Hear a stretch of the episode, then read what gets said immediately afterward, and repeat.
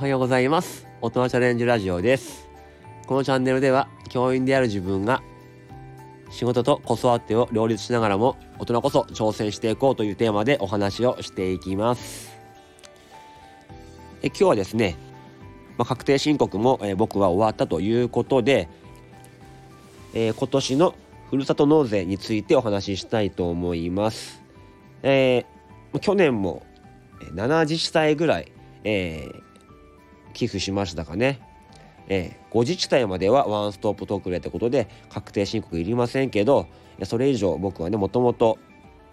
寄付するつもりだったんで、えー、確定申告ありの方でやっていました。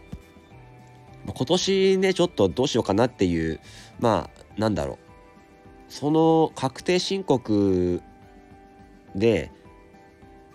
このふるさと納税だけのためにやるのもうちょっともったいないというか、めんどくせえなって、他にもねやることがあるんだったら、えー、いいけど、まあ、今年、まあ、去年分やってた時にもうこのためだけのためになんでこんな時間取ってんだろうっていうふうに思っちゃって、うん、今年はもうごじちたいでストップしてもう、うん、ワンストップ特例使おうかなっていうふうに思っちゃったりもしてます。なんかねワンストップ特例もあんまりまあ、しない方がいいみたいな話もあるんでね、どうかと思うんだけど、他にも確定申告するものがあるんだったらいいけど、そうじゃないんだったらちょっと考えなきゃいけないなっていうふうに思ってる感じですね。で今日はですね、そのふるさと納税を、えー、寄付しすぎるのはやばいよという話をしたいと思います。でどんどん返礼品返礼品って言って、えー、他のね地域に寄付しすぎてしまうと、あなたの生活が実は困ってしまうかもしれませんってことですね。はい、何かっていうと、えーまあ、去年ね僕はあの区長、自分の住んでるところの区長の、えーまあ、講演会に行ってきたんですけども、いやそこの区長が言ってたのは、えーまあ、うちの区の皆様がふるさと納税を、まあ、たくさんしていると、そのことでよんじゅうなんおくえんがもう 他, 区他県に流出してしまってるんだという話をしていました。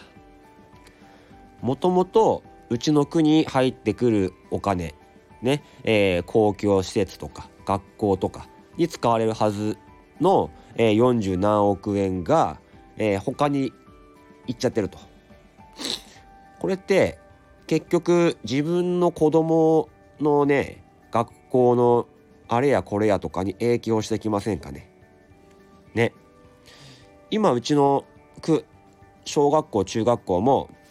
給食費無料なんですね。結局こういうのも区の予算ね、区民の税金をまさに学校とかのこの給食に当ててるから無料で食べれるわけじゃないですか。他もいろんなねあの区のサービスを受けれるのもみんなが納税しているからなんですよね。だからみんながバンバンバンバン他に納税しちゃうと、自分たちがね本来、えー、受けれるはずだった、えー、公共サービス、地域に住んでいるそこの地元民だからこそ受けられる、えー、ことができなくなる可能性が高いですね。それを思ったんですよね。えー僕ね今自分のところすごく好きなんですよ。地元愛が強いというかね、初めてこう東京で愛着の持ってる地域なんですね。ずっと住んでたと思ってるんですよ。だから自分もその地域の教員になりたいってことであの面接受けて、えーね、しがつから働けると思うんですけどもね、えー、だから自分のお家のまあ肉食うとかティッシュがもらえるとかそれもいいんだけど、長い目で見たら、えー、自分のとこに自分の住んでるところに納税した方がいいんじゃねえかっていうね、えー、そういう気持ちにもなってるんですよね。でその区長が言ってたのは、えーまあ、区独自でも、えー、ふるさと納税をすると言っていました。で本来だったらそこに住んでる人は納税できないんだけど、えー、取っ払うと、うん、だから僕が納税してもいいんですよ。普段普通の納税してるんだけど、なんかこう返礼品がもらえる。ただあやっぱりね一つのちっちゃい区なので、えー、なんとか県じゃありませんから、肉とか、うん、なんかフルーツとかそんなんはあのないです。地元の伝統工芸品ツアーと参加できるとか、あと川がねたくさんある地域なんで、えー、カヌー体験ができるとかそんなのを用意してるみたいです、うん、だからねどんどんそのなんだろう納税したい人がここの区に遊びに来てお金を落としてってもらうみたいな、そういうことをね考えてるみたいですね。こう何か物を送るっていうよりも、うん、そうやって近くの、えー、お店とかもこうねあの潤うみたいな、そういうことを考えてるみたいです。